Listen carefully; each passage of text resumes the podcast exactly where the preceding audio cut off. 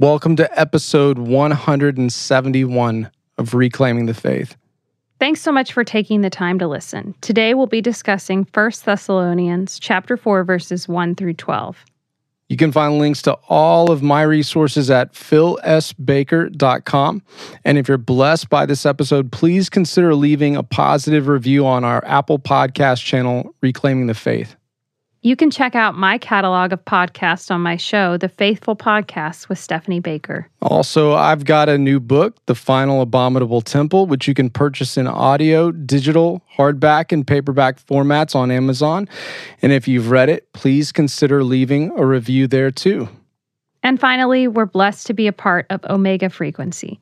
You can find links to all of our content there at omegafrequency.com. All right. Let's get into episode 171.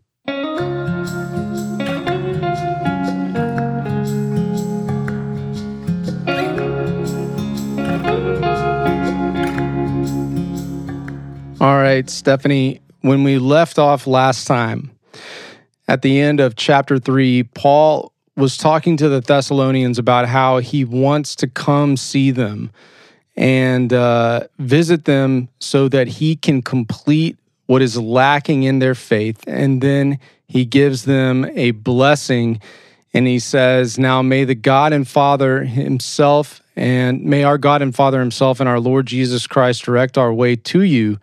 May the Lord cause you to increase and abound in love for one another and for all God's people and for all people, just as we do for you, so that he may establish your hearts without blame and holiness before our God and Father at the coming of our Lord Jesus Christ with all his saints.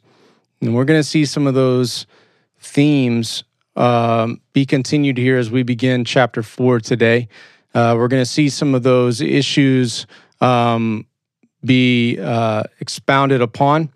Paul's going to talk a little bit about how the Thessalonians and we too can grow in our love for one another, how we can grow in holiness.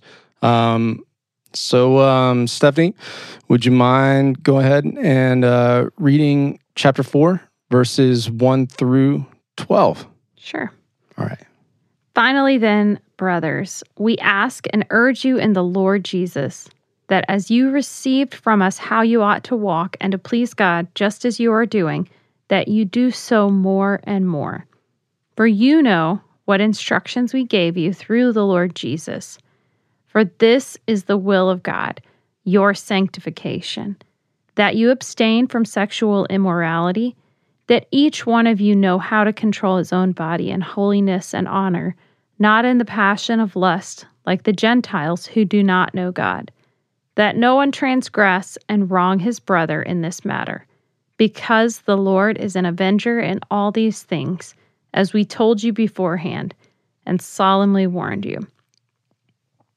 For God has not called us for impurity, but in holiness.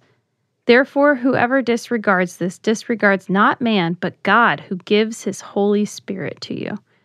Now, concerning brotherly love, you have no need for anyone to write to you, for you yourselves have been taught by God to love one another for that is indeed what you are doing to all the brothers throughout Macedonia. But we urge you, brothers, to do this more and more, and to aspire to live quietly, and to mind your own affairs, and to work with your own hands as we instructed you, so that you may walk properly before outsiders and be dependent on no one. All right. So uh, you're going to see some words used frequently in this passage how to walk or how to live holiness, that kind of de- deal, uh, commandments or instructions. You're seeing these things play out quite a bit. Um, yeah, so uh, sanctification also. More and more. More and more. Yeah, most definitely. Most definitely. Before we uh, dive in kind of in a more uh, trees versus forest way, anything just kind of standing out to you as a whole, or do you want to just get to it? Let's just go into it. Okay. All right. So Paul's going to start elaborating, like we said it in the intro, on some of the things he's been uh, telling them, ways to grow in love toward one another. And he gets right into um, instruction. and commandments. So, verse 1 we request you, brethren. And he's using family language again. Now, these were Gentiles predominantly. There are, there are some Jews, certainly in the church of Thessalonica, but if you remember from Acts 17, it's predominantly Gentiles, and yet Paul is calling them brethren. They've been brought into the family of God. How are they brought into the family of God, Steph? Through the blood of Jesus. Yeah, faith in the blood Yeah. of Jesus. Mhm. And Jesus is Abraham's seed. He's the promised descendant of Abraham who would be a blessing to the world. Abraham's descendant, his seed, would inherit the world. So, this Galatians, it's some Romans as well. And uh, so, this was always God's plan. God's not just about the land of Israel, He's about reclaiming the nations, He's about the knowledge of God filling, the glory of God filling the whole world. As Psalm 24 talks about, the earth is the Lord's and everything in it because He founded it. He created it. So He's trying to bring it all back. And it's not just about the actual like land, it's about the people, right? And so, yeah, so Paul's calling these people brethren, these Gentiles. This is really important. You're going to see this throughout this passage, okay? Mhm. So, these Gentiles are called brethren. Keep that in your mind. Okay, so we request and exhort you in the Lord Jesus that just as you received instruction as how you ought to walk and please God, that you do this more and more and more. Okay. For you know what commands, yeah, I think yours said instruction. It can it can go either way. Mhm. Instruction or commandments. Right. Uh, we gave you by the authority of the Lord Jesus Christ. What commands would Paul be giving the people? Well, let's go back to the end of Matthew's gospel. Stephanie. Yep. Can you please read for us Matthew chapter 28, Mhm. verses 18 through 20. Now, this is after the resurrection of Jesus. He's told his disciples to go to the mountain that had shown him in Galilee. Um, and Jesus came and said to them, All authority in heaven and on earth has been given to me. Therefore, go and make disciples of all nations, baptizing them in the name of the Father and of the Son and of the Holy Spirit, teaching them to observe all that I have commanded you. And behold, I am with you always to the end of the age. All right, so you see two key words from that passage in Matthew that you see here. You see the words Command. and you see authority. Mhm. All authority in heaven and earth has been given to me. And for go and make disciples of all nations, teaching them to observe everything that I have. Commanded. Right. Okay. So, and I'm with you. Go into all the nations. That's ethnos there. Okay. So go to all the Gentiles, basically. Go All the throughout the, whole, groups. all the people groups Yeah. everywhere because we want to make them our brethren. Yep. Yeah. Our, our family, hmm right? Yeah. So, Paul is trying to fulfill this great commission. Okay? So, what commandments would he be giving them in the Lord Jesus? To make disciples. Right. He's teaching them to observe everything that Jesus commanded. hmm So, he's making disciples by teaching the Thessalonians to, Do what Obs- Jesus did. yes, and to do what Jesus taught. hmm So, we're going to get into now what did Jesus teach concerning sexual immorality? Because the next verse in 1 Thessalonians 4, verse 3, he says, For this is the will of God. Who is God according to Paul? Well, it's Jesus. He's the Lord, He's Yahweh. Okay. So this is God's will. This is the Lord Jesus's will, your sanctification first, so your holiness, you being set apart for him. Yeah. And one of the ways that you're set apart for him is through you abstaining from sexual immorality. hmm Okay? What were you going to say? Yeah, I mean, I I think that that's ob- I mean, that's a very explicit thing in this passage talking about abstaining from sexual immorality, but I also kind of take that each one of you know how to control his own body in honor and holiness, not in the passion of lust. Like that applies to so many areas of our life. So obviously, sexual immorality is no bueno, but there are so many other areas where lust and passions take control. And I just, I don't know. I guess I'm just kind of aware that sometimes there's a little bit uh, more of a emphasis on sexual sin, and I want to make sure that we're clear that this is obviously not the um, the only thing that can be taken away from that. It's it's definitely not the only thing that should be taken away from that, but it is the focus of what Paul is talking about here. Passionate lust, not as pat. Now we're going to get into that a little bit more in a second, but to highlight your point, which is a very, very important point, before Paul gets into sexual immorality, he talks about your sanctification. Yeah. So the reason that this is the will of God, before he says that you abstain from sexual immorality, he says your sanctification. Yeah. So the reason that we abstain is because first we have been set apart for God's purposes completely. Like all of you Yeah. has been set apart, first of all. Every part of you. Mm-hmm. So to, to highlight what you're saying, I think a really good passage to look at is John 13, verses 12 through 17. Okay, if you don't mind pulling that up, Steph. John 13, verses 12 through 17. So this is on the night that Jesus was betrayed. Uh, he took off his outer garments and uh, Yeah. go ahead. So when he had washed their feet and put on his outer garments um, and resumed his place, he said to them, Do you understand what I have done to you?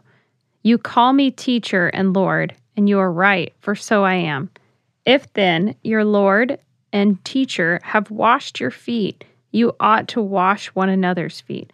For I have given you an example that you also should do just as I have done for you. Truly, truly, I say to you, a servant is not greater than his master, nor is a messenger greater than the one who sent him. If you know these things, blessed are you if you do them. Okay, so for this is God's will, your sanctification. How might John 13, 12 through 17 speak to the, a holistic approach of that verse? This is God's will, your sanctification. Yeah, I think it's, um, I mean, it's just demonstrating his his humility overall and his ability to, um, or his modeling of what he wants to see in the disciples, which is like putting others above yourself and um, taking on the role of the servant for others, so that others can, you know, see and experience the love that Christ has. For sure. For sure. And that's definitely a command from Jesus that we act like him. Mm-hmm.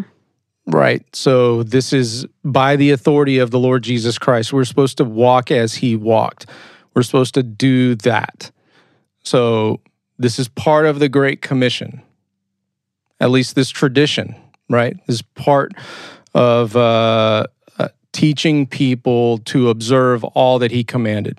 Now, in terms of like sexual, im- you know, abstaining from sexual immorality, um, that uh, that term absta- abstain literally means to have one thing to like keep one thing by separating from another. Now, You got to explain that a little more. yeah, like in order to have one thing, you've got to renounce something else. Okay. Think about marital vows. Like forsaking all others. Mm. Yeah. In order to have your wife, you have to forsake all others. Right. Yeah. That's good. Yeah, yeah, yeah. I mean, I guess unless you we've got multiple wives. Right. But like you, you're going to see like a really good example of this idea in the next chapter of First Thessalonians. In First Thessalonians 5 21 and 22, Paul said, and he does it like in reverse order. He says, Hold fast to that which is good, abstain from every form of evil. So, in order to hold, in order to really abstain from evil, you've got to be holding fast to what is good, or in order to hold fast to what is good, you have to be abstaining from what is evil. I'm not sure if this is the same thing, but it's kind of reminding me how of like during like Lent or that op- or that um practice of Lent, like there's a lot of people that will teach like rather than abstaining from something, like you should add something that is positive or add something that is like redemptive rather than just like I'm not going to drink sodas for 40 days or whatever. It's like this practice of like choosing holiness is going to help with those other, you know, vice like behaviors in your life. Yeah, or what any kind of fast that you're going to do, Mm-hmm. like you need to replace that whatever you're abstaining from, r- replace it with prayer or some kind of positive uh, time where you're engaging God. Right. on the Sabbath day. I mean, it was it was designed originally not just to abstain from work, but to engage God, not just to rest from labors, but to intentionally commune with with your Maker. So, uh, now um, this uh, this command that Paul is giving them, Paul also received. Um, in Acts, two chapters earlier at the Jerusalem Council. So, if you remember, there was this whole big ordeal about what command, what Old Testament commands do the Gentiles have to follow? Do they have to be circumcised in order to be Christians? And they come to this decision no, no, that is definitely not something they have to do. That's not the sign that they are now in the family of God. It's do they have the Holy Spirit? And that's not, by the way, speaking in tongues.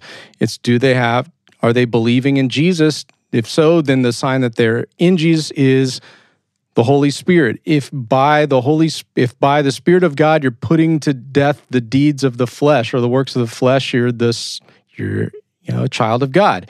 If by the Spirit of God you're crying out, Abba, Father, then the Spirit of God is in you. You know, like there are all these tests that Paul gives in in the book of Romans how you know you're a son of God, this kind of idea.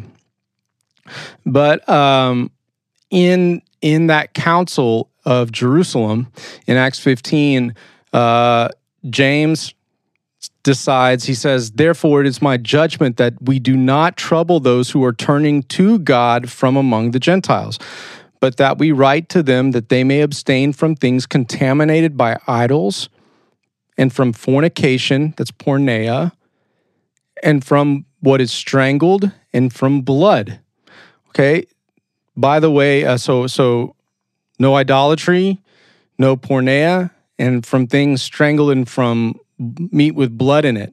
Now, if the Gentiles are abstaining from meat that are or animals that have been strangled or have blood still in it, that's going to cause them to go to a Jewish butcher, which should help uh, bring about conversations between Jew and Gentile, which is really good because that's kind of forcing uh, new friendships to develop. Hopefully, you know. So this is a really good thing that's being done by uh, this, or that's this decision is really healthy for creating um, communion, fellowship between Jew and Gentile. But this porneia idea is uh, take should take someone right back to Leviticus 18. But within that whole chapter, you see all kinds of like just wild sexually deviant behavior um, and some things that are not necessarily like taboo in culture, but that are inappropriate. And so all of those type of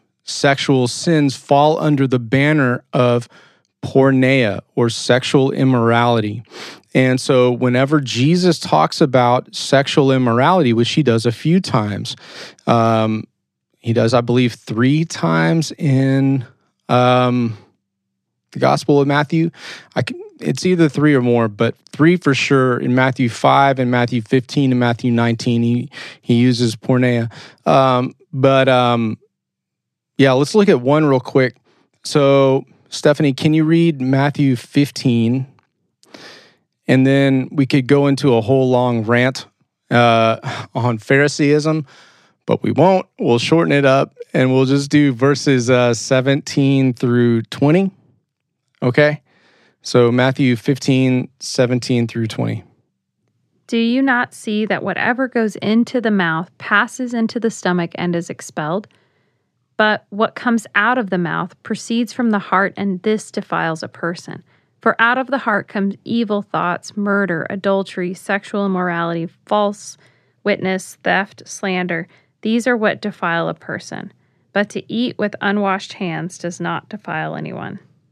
All right. Now, Jesus here is clearly talking about a porneia of the heart in one sense. Like, this is like perverted thoughts, right? And um, kind of like in the same way that he's talking about um, looking at a woman with with lust in Matthew five, but in Matthew five, he talks about how we're sub- like divorce is he is not for divorce at all, and this is also in Matthew nineteen, except for the reason of porneia. Now he's most likely talking about literal sexual immorality, like cheating on your spouse. Yeah. In that situation.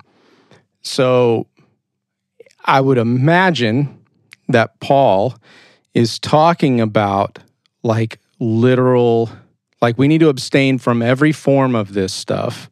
I th- like I think Paul is talking about both kinds here in um, 1 Thessalonians 4. Okay. We need to abstain from it in both ways because Jesus uses the porneia in both ways. Mm-hmm. So if he if Paul is relaying the commands of Jesus, then he's going to relay both the heart manner of abstaining mm-hmm. and the literal way of abstaining. We, we need to don't you know don't do both. Right. Right. And if you and if you stop at the heart level, if you cut it off at the heart level, then you won't do the literal level right. also. But start with the heart. Like, watch your heart, guard your heart first. Mm. And then, you know, you don't have to worry as much about the other. Right. Yeah. Now, as we continue, let's go back to First Thessalonians 4. Now, this is where it gets a little bit weird for a second. And then we'll go back to like, for me, cooler nerd stuff. All right. But First Thessalonians 4, he says, abstain from sexual immorality, that each of you know how to possess his own vessel in sanctification and honor, not in lustful passion like the Gentiles who do not know God. Now, in verse 4, can you read me your translation, Steph? That each one of you know how to control his own body in holiness and honor, not in the passion of lust like the Gentiles who do not know God. Yeah. It's 4 and 5. Yeah. So it says body instead of vessel in my translation. Yeah. This is most likely talking about the sexual organ. Mm. Okay. Like there's a like this was not created. This is not a bad thing. Everything that God has created is good as long as it's used in its proper way. Use this in sanctification and honor, right? Like there's a there's a good godly way um, for these body parts to be used. You know, now the the the cool nerdy part for me is not in lustful passions like the Gentiles who do not know God. Notice how he's making a distinction between the brethren and the Gentiles. The Gentiles who do not know God. I thought he was like that's all one thing, not just Gentiles and well, I guess it's kind of assumed if it's a Gentile, they don't necessarily. All right, never mind. Yeah, I mean it could be it could it could be the Gentiles who don't know God, Versus those who do. or it could be like the Gentiles who don't know God. Mm-hmm. right? Either way, it's interesting because he's saying, You Gentiles or you brethren Mm-hmm. who include Gentiles do know God. Now, when Paul is saying you know God, what he is hearkening back to is a passage from Jeremiah 31, which is called the New Covenant passage. So, Steph, all right, will you read Jeremiah chapter 31, verse 31 through 34? Behold, the days are coming, declares the Lord, when I will make a new covenant with the house of Israel and the house of Judah, not like the covenant that I made with their fathers on the day when I took them by the hand to bring them out of the land of Egypt. My covenant that they broke, though I was their husband, declares the Lord. For this is the covenant that I will make with the house of Israel after those days, declares the Lord. I will put my law within them, and I will write it on their hearts, and I will be their God, and they shall be my people. And no longer shall each one teach his neighbor and each his brother, saying, Know the Lord, for they shall all know me, from the least of them to the greatest, declares the Lord. For I will forgive their iniquity, and I will remember their sin no more.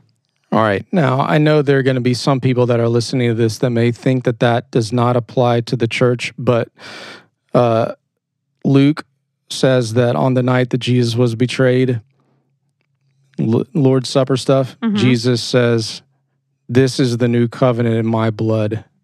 As often as you drink this cup, do this in remembrance of me. All right. Paul, 1 Corinthians 11, he says, I'm passing on to you the tradition that was handed down to me that on the night Jesus was betrayed, he took the cup. After pouring, he gave to them, he says, This is the new covenant in my blood. And he continues. All right. Yeah. Second Corinthians 3, Paul talks about the new covenant again. He's saying that we have a covenant that's better than the old covenant. Our covenant is written not on tablets of stone, but with the Spirit. Hebrews chapter 8 through chapter 10, writer of Hebrews talks about how Jesus instituted the new covenant better than the old covenant. The old covenant is old and passing away. All right, so this is the new covenant. I'd also encourage people to read the book of Galatians, particularly chapter 4, where uh, chapter 3 and chapter 4 and chapter 5 and maybe chapter 6. The whole book is good. Well, it's it's a lot of new covenant stuff. but um yeah, I think Paul here is uh, really citing a, not the entire new covenant passage, but a lot of it. So remember in the new covenant, Jeremiah 31, God says, They will be my people, right? And I will be their God. Well, how did Paul reference the uh, Thessalonians? What did he call them? That's right, brethren. And if you remember in chapter 1, verse 4 of the letter to the Thessalonians, he called them brethren, beloved by God, chosen by God. This is a predominantly Gentile church. They are now God's beloved and elect. hmm Two words that are used of Israel in the Old Testament. Exodus stuff. All right. Also, God's promise is they will all know, know me from the least to the greatest. They will all know me. Well, um, Paul says in chapter 4, verse 5 of Thessalonians that the Gentiles don't know God, but he's saying you guys do. By saying don't, you know, you guys need to be able to control your, you guys should be controlling your bodies, not like the Gentiles who don't know God. hmm What's he, what's he therefore saying? He's You guys do Yeah. know God. so, of course, you guys should be controlling your bodies. And why should you? How do I know that you guys know God? Well, because he, as you will see, keeps on referring to how they have God inside them, who is God the, that's right, the Holy Spirit. You just keep on seeing the Spirit, the Holy Spirit, over and over in this passage. Now, what does he say in uh, Jeremiah 31? I will put my law within them. I will put my law within them. Well, they have the Holy Spirit within them. Mhm. That is the law. So I just want to reference just a couple of things real quick, okay? This is from John 14, uh, verses 15 through 17. If you love me, you will keep my commandments. I will ask the Father, and he will give you another helper or an advocate, paraclete, that he may be with you forever. That is the Spirit of truth, whom the world cannot receive because it does not see him or know him, but you know him because he abides with you and will be in you. The Spirit of truth. Now, part of this job of the Holy Spirit is to guide us into all truth and to help us obey God, right? So, to obey the commandments of God. That's part of the new covenant. I will put my law on their hearts. Well, John 15, 12. This is my commandment that you love one another just as I have loved you. Okay, this is my commandment that you love one another just as I have loved you. Remember John 13? If I, your teacher, have washed your feet, so you also should wash another's feet, right? So let's go back to 1 Thessalonians 4 6 through 7. Can you uh can you read that for us, Steph? 1 Thessalonians 4 verses 6 through 7. Yeah. Um, kind of starts in the middle of a sentence. That Yeah. no one transgress and wrong his brother in this matter, because the Lord is an avenger in all these things, as we told you beforehand and solemnly warned you. For God has not called us for impurity, but in holiness. All right. So if we are acting sexually immoral, we are transgressing, which means you see the line and you're like, oh, yeah? And you're stepping right over that intentionally. Okay. So when we are acting sexually immoral, we are transgressing and what does your say? Defrauding? Uh, sorry, hold on one second. Verse 6. Verse six says that uh, wrong. Wrong or defraud. Yeah, no one transgress and wrong his brother in this matter. Yeah. Now that's interesting. And the word is really brother in this. Now, of course, it could apply to a sister, but this is, it's not like the ad- adelphoi, which is like um, brother or sister.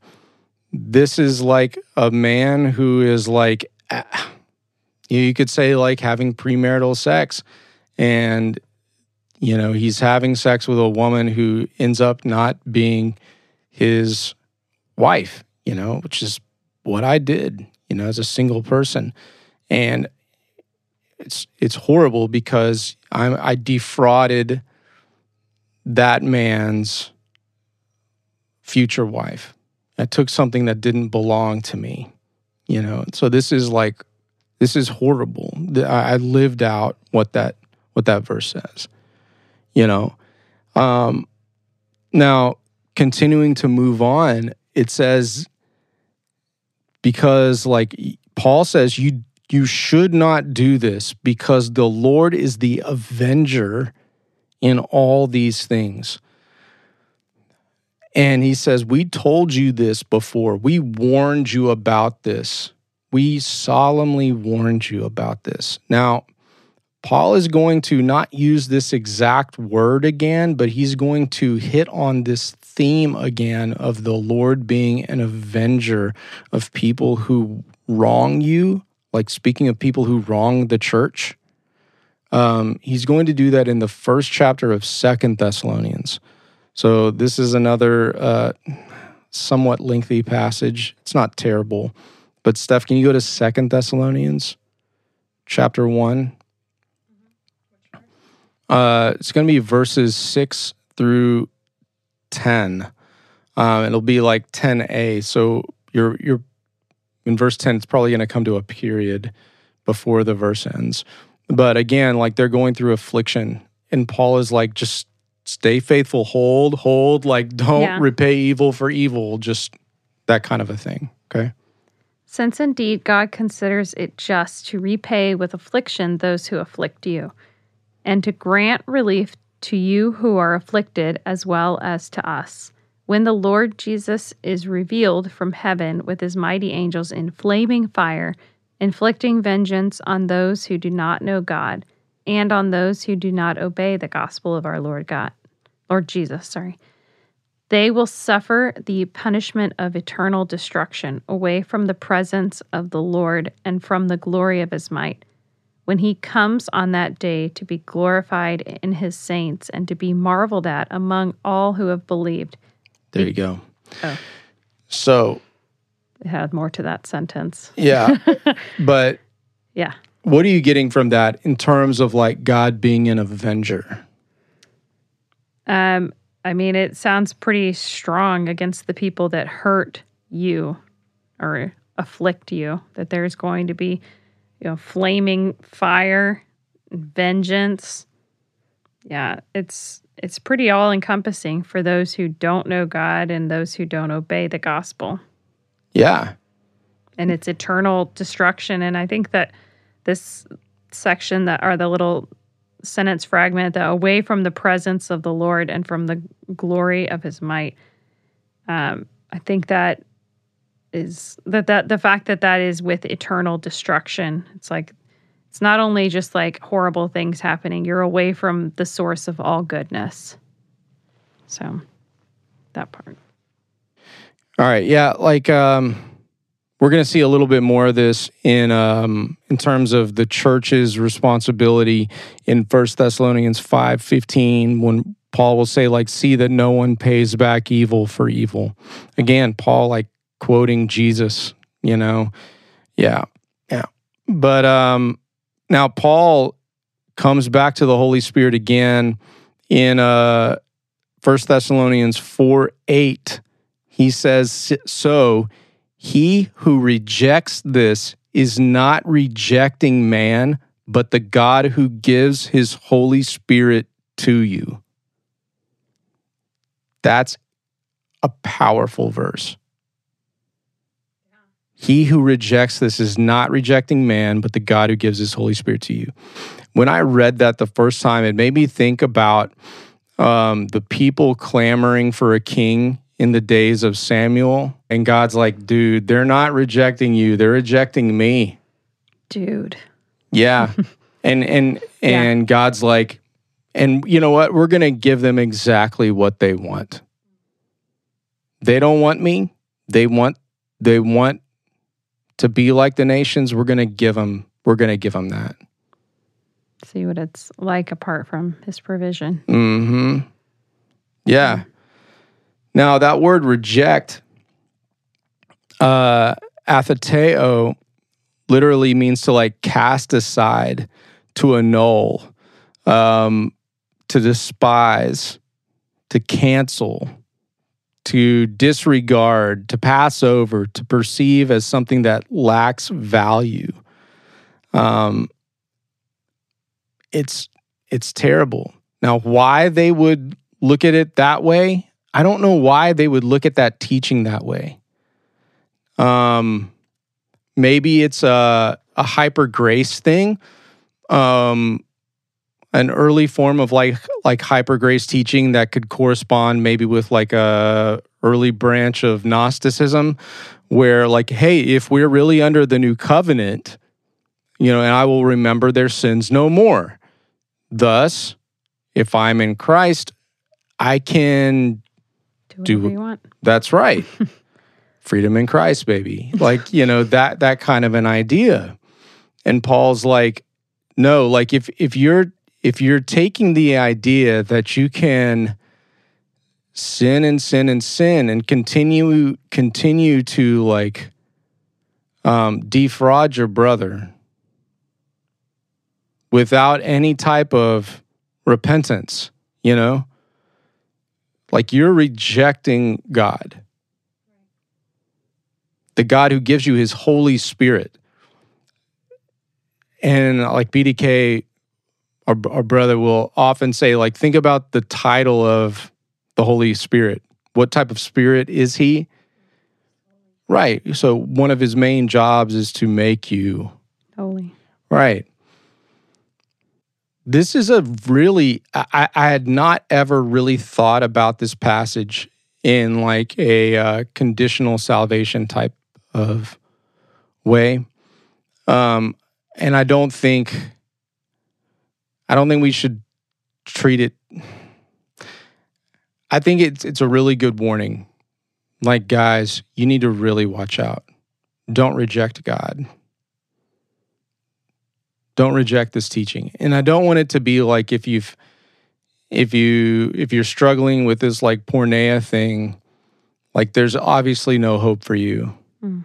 i think if you're feeling this if you're feeling the conviction of the holy spirit repent Yeah. right if you're feeling conviction that's from the holy spirit because the holy spirit according to john 16 convicts the world of sin righteousness and judgment Yeah. Right? What you were describing earlier is like this just like desire to just do what we want because we can. And this is a very different kind of thing with, re- Right. you know, feeling the need for repentance. Right. People whose consciences have been seared don't feel conviction. Yeah. They justify rather than repent. Right. If you are feeling conviction, that is from the Holy Spirit. So the Holy Spirit wants you to repent. So repent. So and that's following the commands of Jesus, also, by the way. Go ahead. just because I've had people that I know that I care about that have like do like I feel like they've repented and dealt with an issue, but maybe like I don't know, maybe it's the enemy like keeping them in this place of like feeling still like not forgiven. How how would you reconcile that? Like somebody has, you know, transgressed in a way and they have repented but yet they still keep feeling shame over this thing. There's a godly sorrow and a worldly sorrow that uh, Paul talks about. I believe this is in Second Corinthians 6. I think that's right. It's either 6 or 7, but I think it's 6. Um, if you have confessed and you've repented and you're still dealing with like you're still feeling de- dealing with shame over something Yeah. that you did in the past one thing i would encourage people to do is spend time in thanksgiving Okay. like for real like try to thank god it very intentionally every day as a discipline and be more and more mindful of like james 1 was it 18 19 17 i can't remember Good and perfect gift. mm-hmm Yeah. Just to be more and more mindful of the goodness of God around you. Um, another thing you might want to do is consider getting some uh, godly counsel, maybe from a pastor or from a very seasoned brother in Christ. If you're if you're a uh, male, if you're a female, a very seasoned sister in Christ. hmm Uh, if you're a female, um, perhaps praying. And I'm I'm like scattering broadly. You know, Yeah. I'm, I'm I'm doing a shotgun approach. Um, doing a Psalm 139 Search me, O God, test my you know, my thoughts, see if there's any wicked way in me and lead me in the way everlasting. Maybe there's something that still is undealt with. Mhm. You know, like maybe like you've confessed to like very known things, but maybe there's some like Psalm 19 um like uh unknown sins like even to you. There's some things but that the holy spirit's trying to bring to your mind. Mhm. some some things that you're not totally aware of. Um you know maybe there's some issues from your past um that you need some professional counseling for. Um that maybe you know voices that you're imposing you know i'm not talking about like psychotic things Yeah. but like a parental maybe um you know voices that uh, are kind of still haunting you you Mhm. know that um you know you're a bad boy kind Yeah. of things that you need to deal with Mhm. uh there could be a just a number of things um you need to spend some time in prayer I, I would encourage a person to really spend time worshiping god too through like song i think there's a lot of just um psychological benefit to truly an emotional benefit to truly like singing Mhm. you know uh that's a gift of god and it's Yeah. a commandment to speak to one another in songs hymns and spiritual songs right from colossians Yeah. um and of course that's to one another but i think it's also a good thing to do just in a private time of devotion you know I But- think, like, just personally, like, sometimes when I feel like, I don't know what to say, like blocked up or something, like, I feel like I don't, I can't, there's no emotion there. Like, a lot of times, just singing praise songs, like, helps me to, like, I mean, I'll just start weeping sometimes, like, with certain songs. And, like, from there, it makes it a lot easier to, like, express myself to God to speak those words and to I don't know, maybe that's just me, but like there's been a lot of times where that's where I feel that opens up. if you're blocked, there's a line from this band, uh, Ten Shekel Shirt's second album. It's called Cheer Up. Hmm And the line, the opening line of the song is Cheer up, you are worse off than you figured, but you are loved anyway. Yeah. Like, that's an amazing line. And I would love to like speak that to a lot of particular people online that listen to a lot of the same type of teachings that we do hmm that that are very serious about pursuing holiness. Yeah. But I bet if they struggle in the slightest way, they feel overwhelmed with guilt. hmm And it's like in those moments for y'all that are listening, cheer up. You're way worse than you think. But you're so much more loved than you think, too. It's good. And that doesn't mean that we need to like wink at sin by any stretch of the imagination or take sin lightly by any stretch of the imagination. It just means when we truly encounter the holiness of God, um, it's going to be our worst day and our best day ever. Y'all think about Revelation chapter 1. Jesus' best friend on earth was John, right? John was a pretty godly guy, wouldn't y'all say? Y'all who are listening, John, pretty godly guy, especially toward the end of his life. I mean, like this guy's been serving God for 90 years, maybe. Very godly guy. And then he sees the glorified Jesus. And what happens when he sees Jesus glorified? He falls on his face like a dead man. And Jesus has to pick him up and tell him not to be afraid. That's what's going to happen when we see the holiness of God. That's that's encountering pure goodness, y'all. Like we think we think we've seen like good people. We think we've seen holy people we've interacted with. That's what encountering sheer goodness will be. Like just absolutely terrifying and then like best day ever followed after that if we are in Christ. Mm. Anyway, so hey, real quick we'll do these last uh few verses and then we'll Real just give give some parting thoughts on IHOP. Okay. All right. Verse 9 through 12. You want to read those?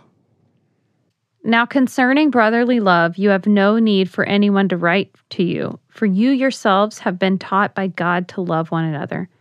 For that is indeed what you are doing to all the brothers throughout Macedonia.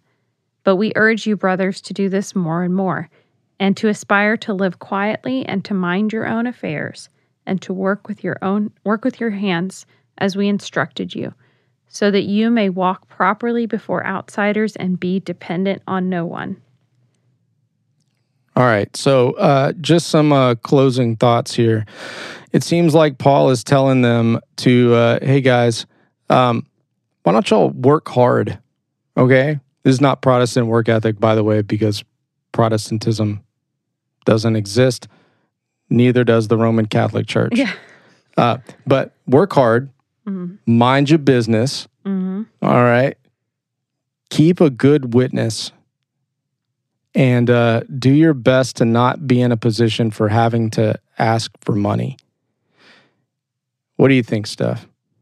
What do I think? I think Yeah. that, I mean, my first thought when I was reading 12 is that makes a lot of case for being bivocational um, or maybe not paid staff by the church. I don't know, because, you know, something that we've personally experienced is that when you are dependent, then you tend to do things a little differently. Sometimes it's more fear based rather than listening to the Holy Spirit. But um, I think that there is something to be said but before that about like living quietly, minding your own affairs, and working with your hands. Like these are all things like stay stay busy, but not like busy for the sake of busyness. Like take care of your family, take care of those around you. Like you know, there's obviously lots of instructions that go in between all of that that are peppered throughout Paul's teachings, but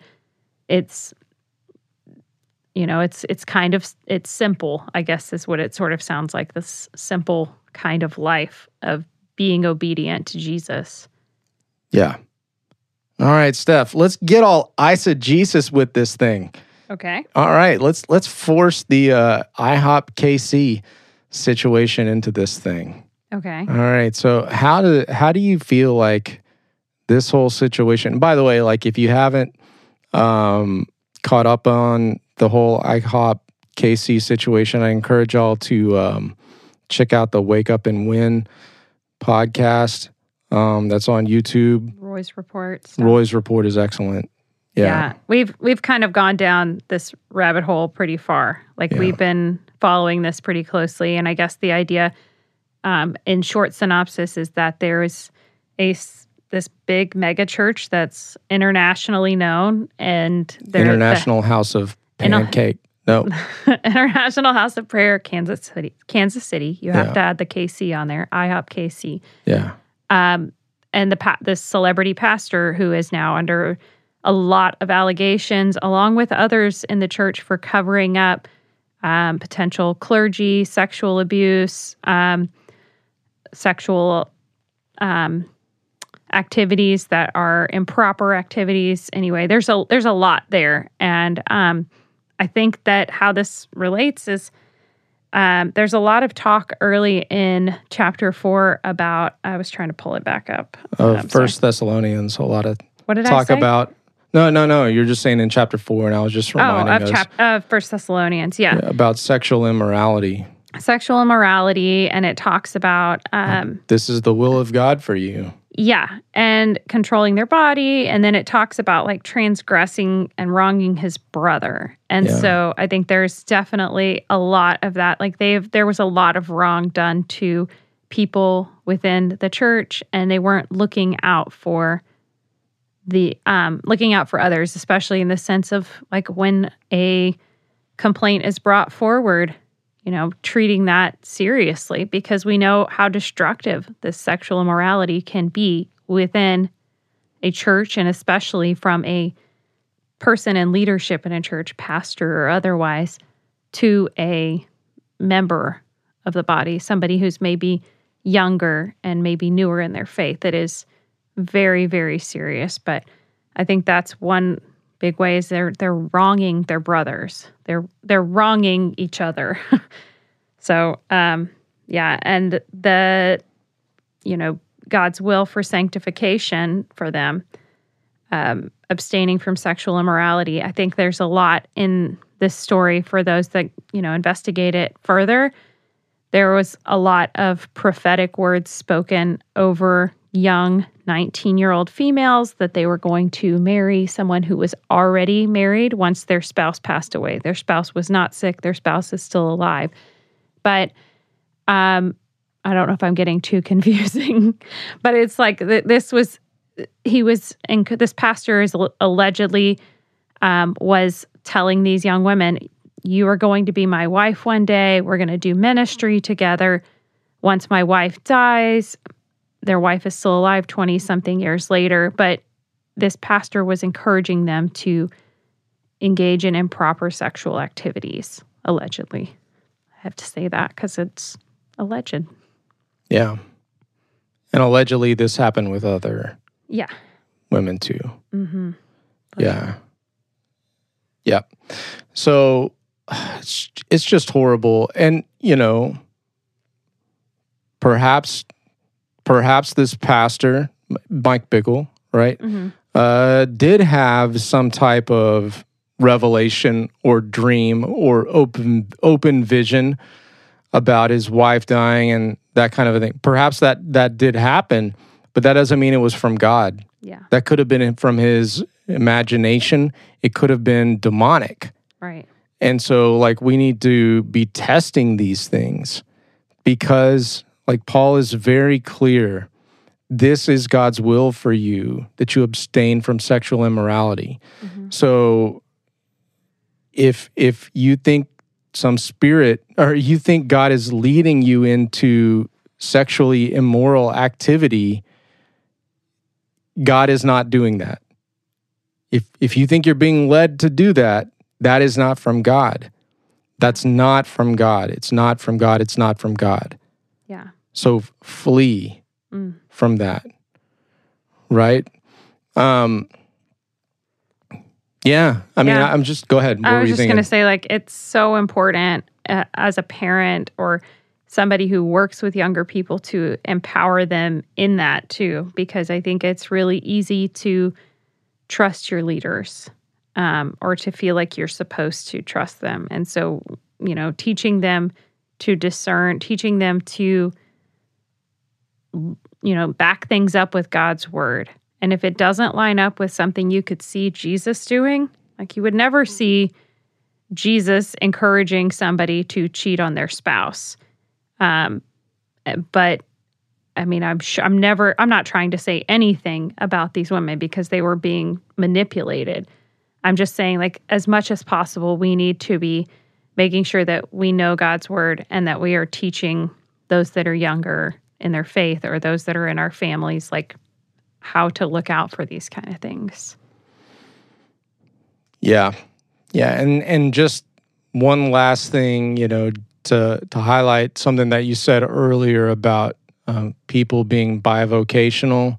Mm-hmm. Um, I, yeah, I think a, a lot of these people, if they were getting their living not from the church, a lot of this stuff would would not have happened. Yeah. I, I really do. Yeah. Because I, I, I think a lot of the way the church is run right now would not be, I mean, the, these type of churches would not exist. Right. I mean, it, it like churches in Bible times and for many, many years beyond were just like gatherings in people's houses. Like these, these were not They weren't places where you were dependent on so much financial stuff coming in. There wasn't a need to like preserve the image. There was a need to create a place of integrity and there was a need to, you know, be people of holiness, but that was just for the sake of like, you know, honoring God. It wasn't about, you know, preserving this corporation or this giant um, nonprofit organization. Yeah. Now, now, to be fair, like there are stories from the second and third century of, well, more like the third century, but but yeah, of like certain teachers going around like promising that they can teach you to prophesy and things like that if you'll have sex with them. No, yikes. Yeah, but the those are extremely rare kind of things. Yeah. You know, and um, these were known as heretics. They were not like set up as famed Bible Yeah. prophets, and you know, Mhm. like these were not celebrated Bible teachers. Yeah. You know, that had massive congregations that were Yeah. thought to be incredibly solid Bible churches. Yeah. And You I know what I'm saying? I do. And I I think that like the prayer for now is that like these these kind of stories keep coming out and they will probably continue to do so. And some of that is because we're just exposing what's been going on for a really long time. Not we personally, but like light is being shed on you know, uh, abuse that has been going on for a long time that's been swept under the rug. But just continue to pray for all the de- deeds of darkness to be brought into the light and for people to see that we are worshiping Jesus and not a man and not a building. And, you know, we want people to love Jesus and to not allow this to cause people to stumble. Oh, my future.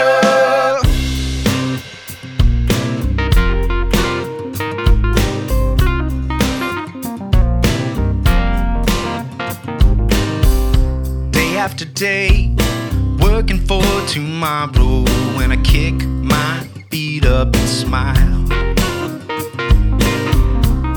After pain to eliminate my sorrow. Gonna spend my sunset in style.